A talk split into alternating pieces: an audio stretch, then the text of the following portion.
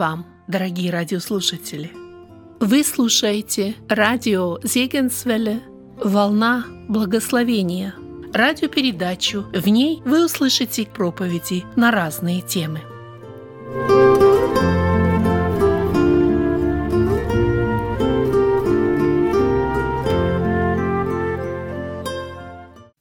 Пятнадцатая глава Евангелия от Луки, пожалуйста. Пятнадцатая глава Евангелия от Луки, с 11 стиха. «Еще сказал, у некоторого человека было два сына, и сказал младший из них отцу, «Отче, дай мне следующую, мне часть имения». И отец разделил им имение. По происшествии немногих дней младший сын, собрав все, пошел, пошел в дальнюю сторону и там расточил имение свое, живя распутно. Когда же он прожил все, настал великий голод в той стране, и он начал нуждаться. И пошел, пристал к одному из жителей страны той, а тот послал его на поля свои пасти свиней. И он рад был наполнить чрево свое рожками, которые ели свиньи, но никто не давал ему. Пришедший в себя сказал – Сколько наемников у отца моего избыточествует хлебом, а я умираю от голода. Встану, пойду к отцу моему и скажу ему, «Отче, я согрешил против неба и пред тобою, и уже недостоин называться сыном твоим, прими меня в число наемников твоих». Встал и пошел к отцу своему.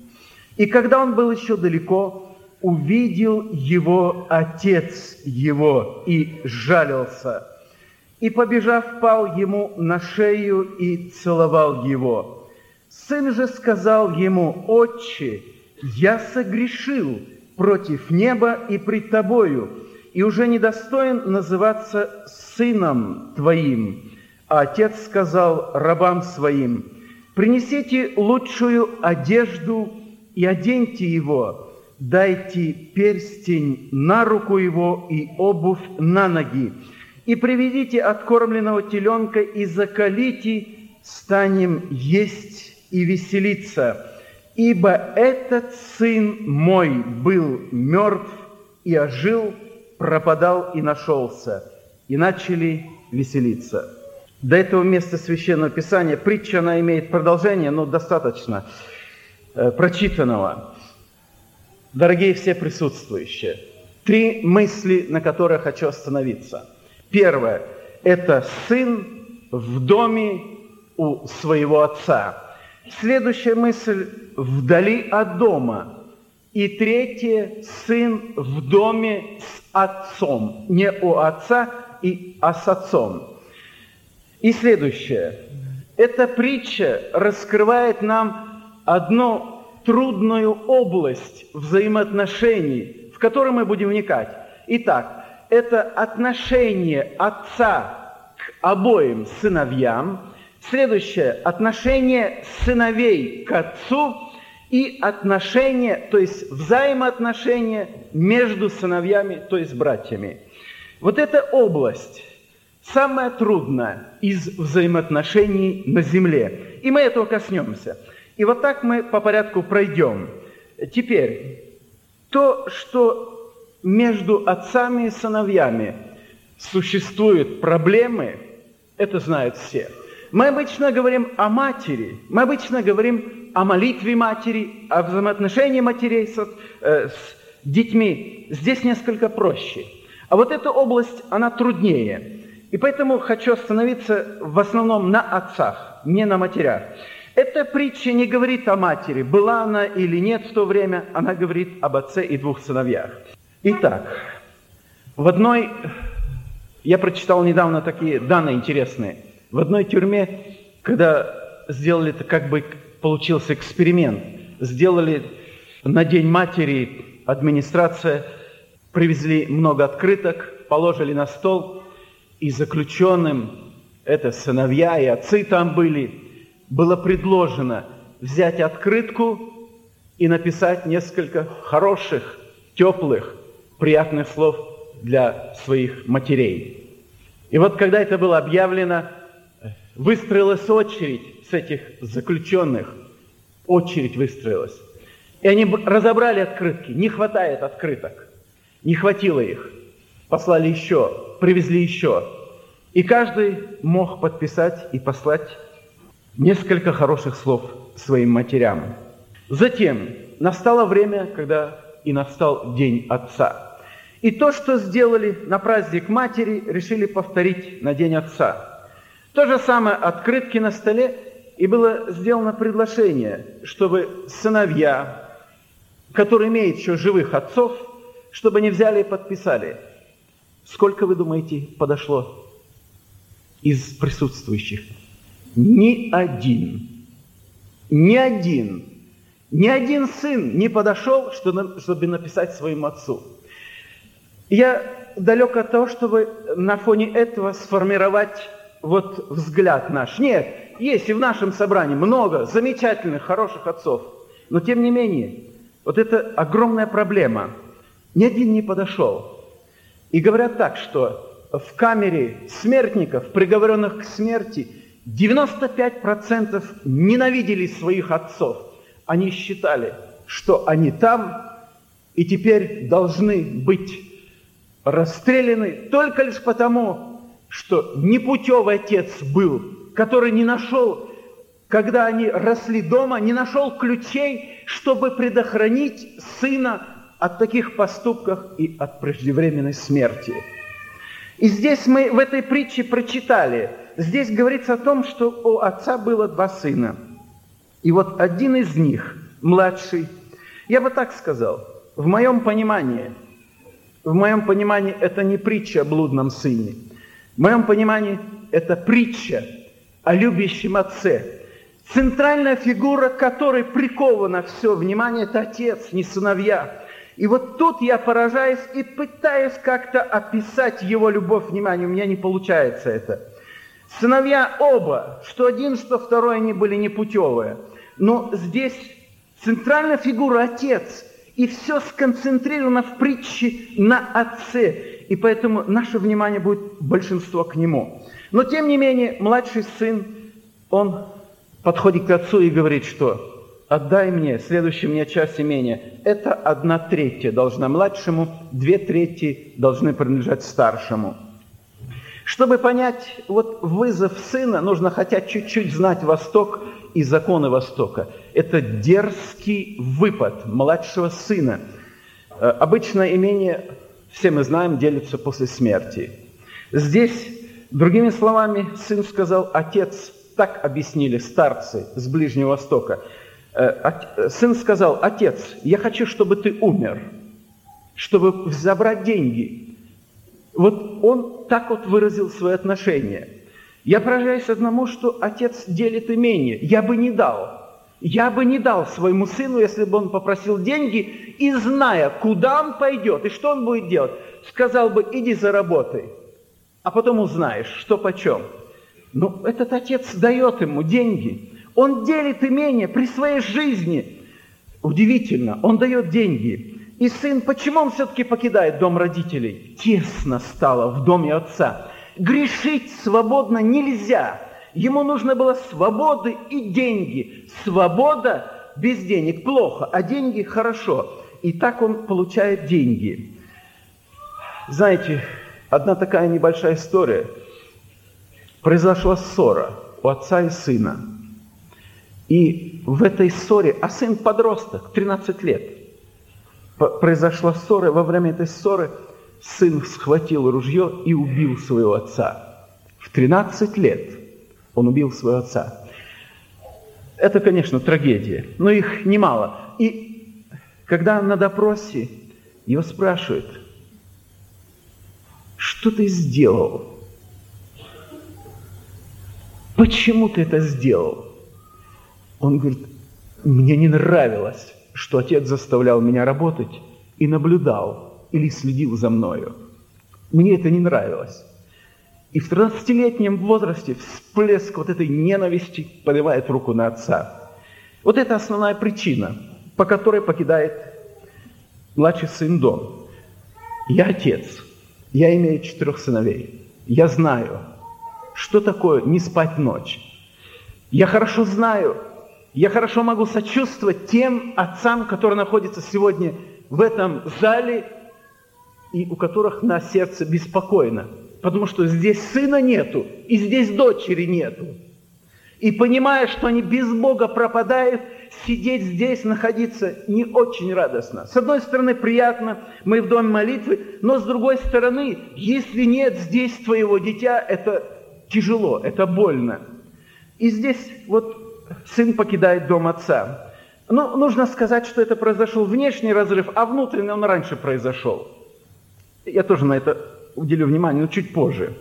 Итак, сын ушел из дома, чтобы свободно грешить, встречаться с кем хочу, приходить домой, когда хочу, покупать, что хочу.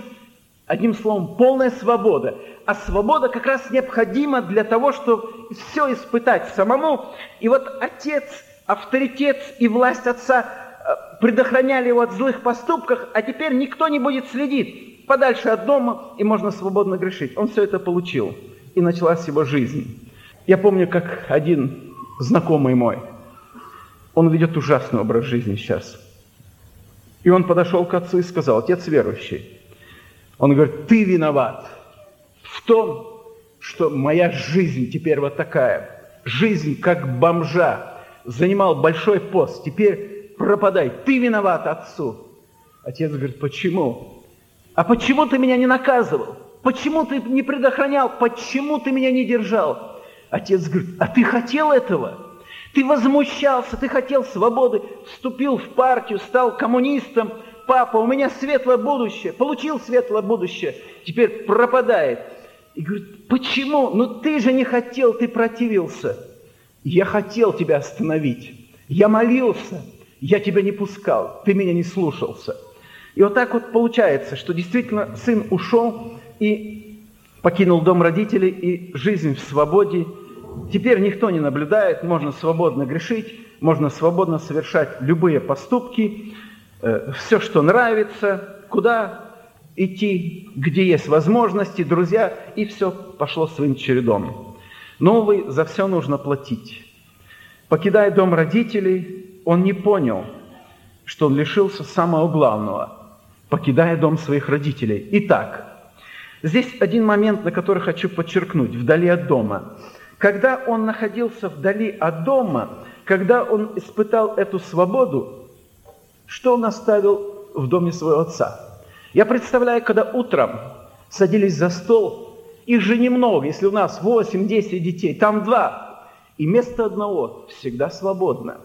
И я думаю, что он посмотрел, место свободно, он не испытывал такой радости, сына нету. И, и примерно зная положение или состояние своего сына, знал, что с ним происходит, и это принесло печаль. Дети, если вот взор отца, дети, сыновья и дочери, находящиеся здесь, в этом доме молитвы. Если отцы в чем-то вас останавливают, не ходите. Если отцы увещевают, это величайшее преимущество иметь на земле верующего и любящего отца. Это величайшее преимущество. Не крадите сон у своих отцов, не лишайте их здоровья – они вам еще нужны будут. Придет время, вы об этом горько пожалеете, придет это время. И вот здесь взгляд Отца, направленный вдаль, в нем тревога, в нем тоска, в нем боль, в нем ожидание в этом взгляде, да. И действительно они предохраняли каким-то образом, ставили преграду, стремились вот остановить. Я помню, что когда мой сын, ну можно сказать, прямо вел старший двойной образ жизни. Дома он молился, читал. Где-то он с друзьями курил и все делал то, что они делали. Когда он приходил домой, он, мы читали Библию, он склонялся на колени, он также молился, научной молитвы. Но я прекрасно понимал, что рожден от плоти есть плоть. Пока он не покается, погибший грешник – и вот шла такая двойная жизнь. Мне хотелось э, какое-то занятие дать, э, какую-то работу поручать. Я его посылал в одно место съездить, в другое. Каким-то образом предохранить от мира. И я понимал, что я не успеваю. Я понимал, что я не могу проследить, я не могу за ним последовать везде. И оставалось одно только, оставалось вот такое склониться на колени пред Богом и умолять Бога. Мне кажется, что я жесткий был по отношению к сыну. Мне кажется так. Но для меня было большой радостью. Он уверовал. Но это необычно еще, удивительным путем. Он стал, уверовал. И когда был юбилей, дети все вышли, спели псалом «Мой любимый», и стал тот сын. Если я от другого услышал эти слова, они бы не имели, наверное, такого значения, как от старшего. Он говорит, папа, я благодарю тебя за любовь, которую оказывал мне, когда я был в мире. Если бы ты не оказывал любовь, я не был бы здесь. Я не был бы верующим. Я не последовал бы за Христом, если бы ты не оказал любовь. Он говорит, ты оказал и строгость, и любовь. И действительно, любовь рождает любовь. Отец отпустил, и теперь он с болью ждал, что произойдет, когда сын придет в себя. И мы читаем, сын пришел в себя. Благодарение Богу, что он сын пришел в себя. Но для этого потребовалось время и потребовалось вот то, что он все потерял в нищете, пас свиней и ел скорыто вместе с свиньями. Мы читаем, и даже этой еды ему никто не давал. И вдруг здесь находясь оборванный, нищий, забытый, оставленный друзьями, умерший для них дом родной, он приходит в себя. Не все пришли в себя, но этот сын приходит в себя. И как мелодия неба, звуки родного дома прозвучали в его разуме. Он мысленно возвращается в дом отца. И он делает заключение. А все-таки, как хорошо там было. Все-таки как хорошо было у отца. И здесь э, Бог продолжает работать в его сердце дальше. Он не остановился на этом дальше. И потом, находясь среди свиней, он приходит к раскаянию. Он понял, оценил, все, приходит к раскаянию, составляет молитву и дорогу домой. Возвращение в отчий дом, где ждут, где любят, где не забыли. И он возвращается домой. Когда вот этого мальчишку, 13-летнего, убивший своего отца, посадили в камеру предварительного заключения, то ночью надзиратель услышал там рыдание, кто-то, и он подошел, внимательно послушал, этот мальчишка плакал, верните мне моего отца. Никогда ему никто не вернет отца. Вдруг открылись глаза. Как нужен отец? Но, увы, он плакал ночью. Верните мне моего отца. Никто ему не вернет. Но здесь у этого блудного сына, так называемого, он все-таки возвращается. Он несет, буду несколько сокращать, он в душе несет молитву, покаяние. Я бы так сказал, в лице сына идет, движется к отцу, к отчему дому покаяние идет. Он идет, дорога дальняя, не изменил свое отношение, он не изменил, он идет домой, он составил эту молитву, и когда приду, я скажу отцу своему.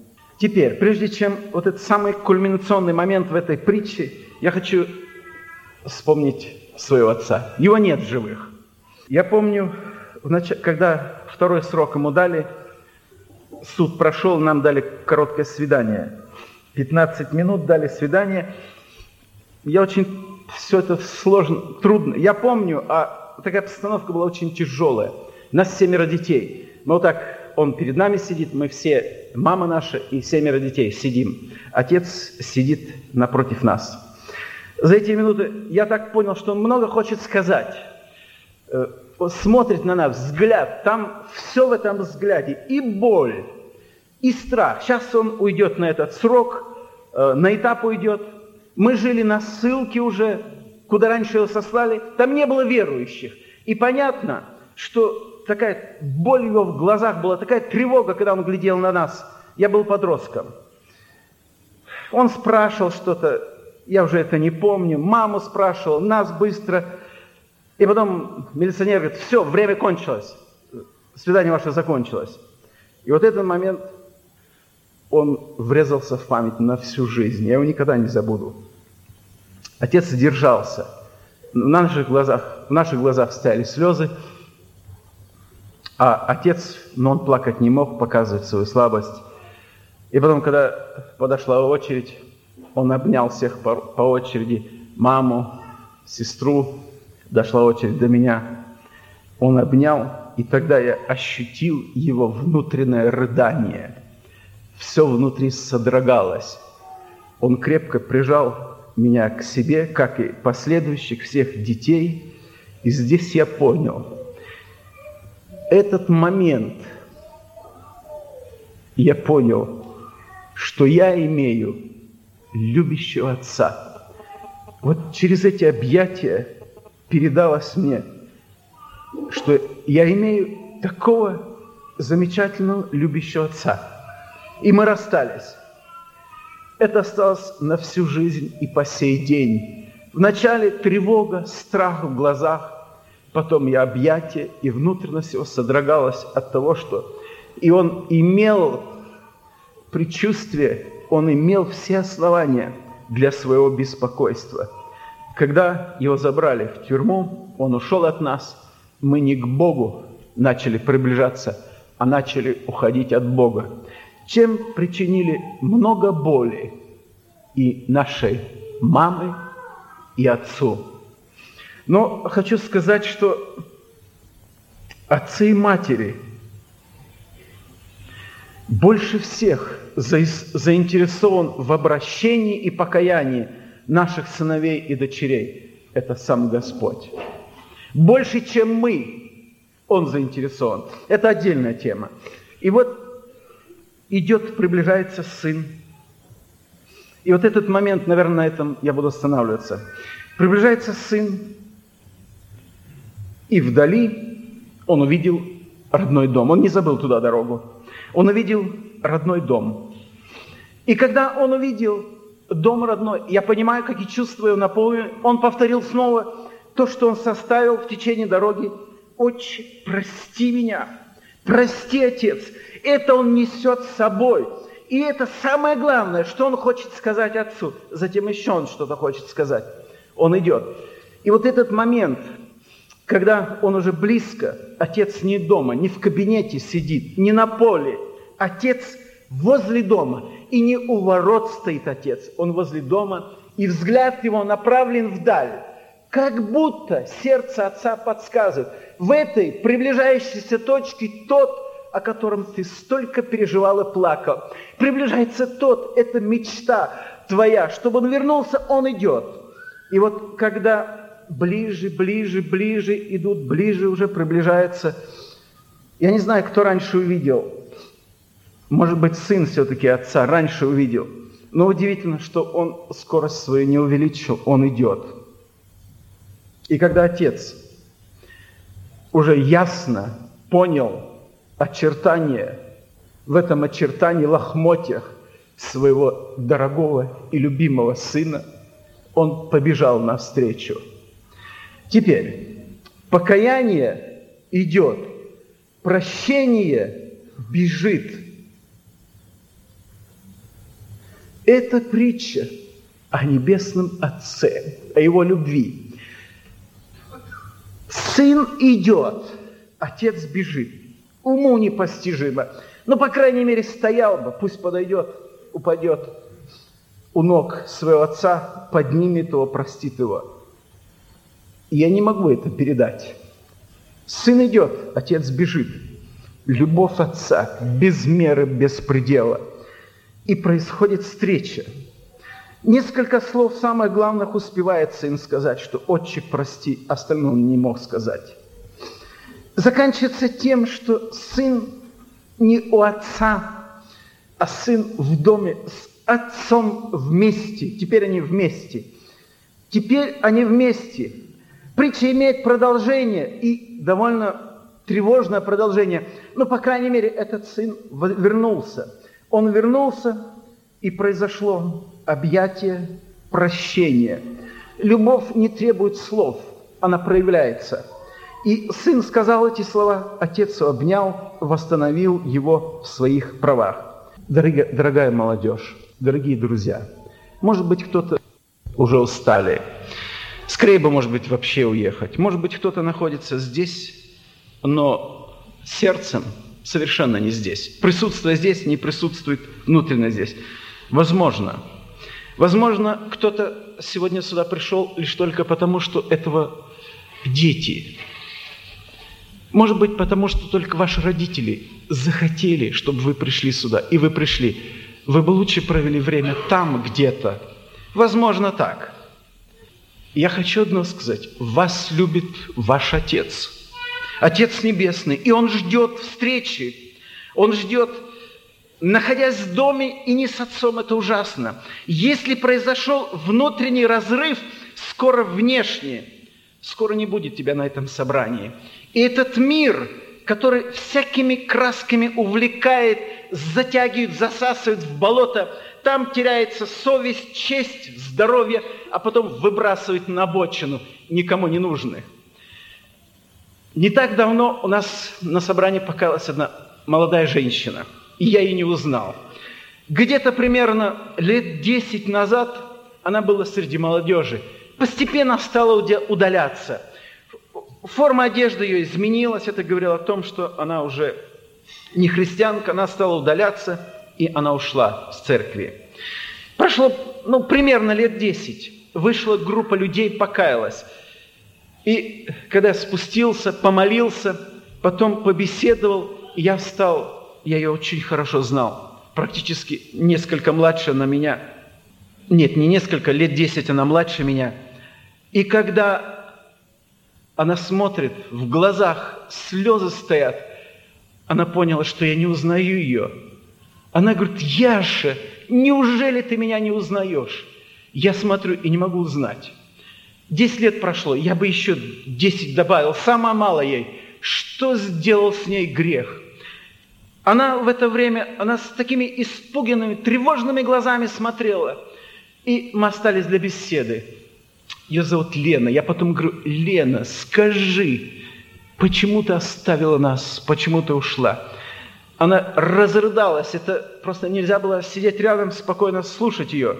Разрыдалась, она говорит, я думала, что я останусь одна всю свою жизнь.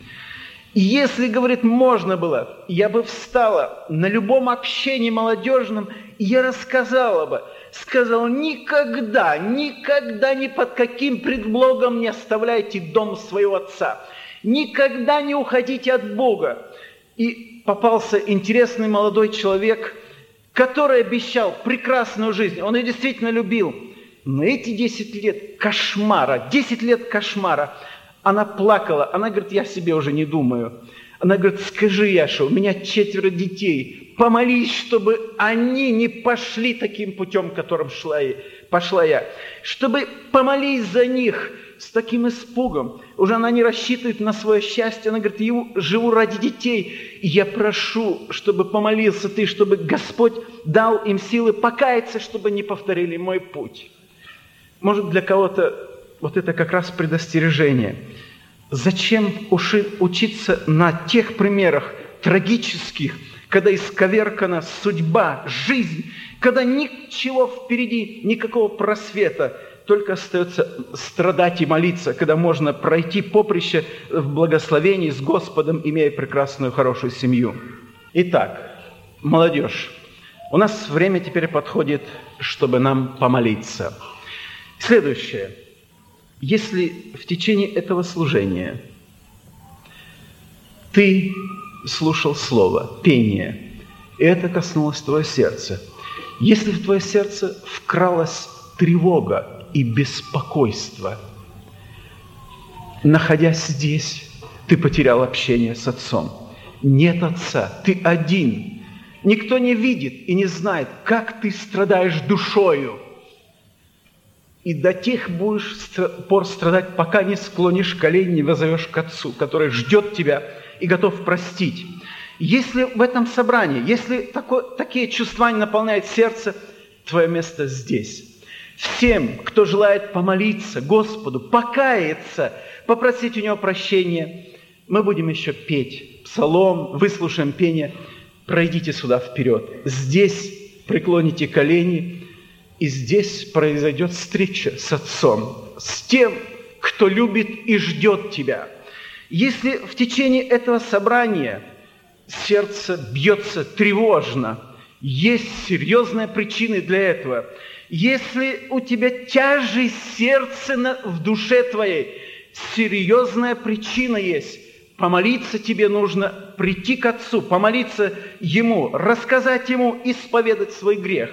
Если нет мира и покоя в твоей душе, тебе нужно идти к Отцу, не к нам, идти к Отцу. Действительно, велика любовь Отца. Если внутреннее беспокойство, осуждение совести, тяжесть душе, не уходи таким с нашего собрания. Помолись Отцу, Он ждет тебя. Ты сделаешь несколько шагов, Он быстрее тебя. Покаяние идет, прощение бежит. Пусть Господь благословит нас в этом. Мы вначале выслушаем пение братского хора. Я бы хотел, чтобы мы очень внимательны были. Это пение начинается такими словами. «На Голгофу веди меня снова». Я предлагаю, чтобы мы внимательно были к пению этого псалма. И когда будет побуждение у тебя помолиться, пройди сюда вперед, иди к Отцу, который любит и ждет тебя. Если внутренне будет это побуждение, пожалуйста, мы, вы, мы выслушаем в благоговении это пение. Пожалуйста, братья.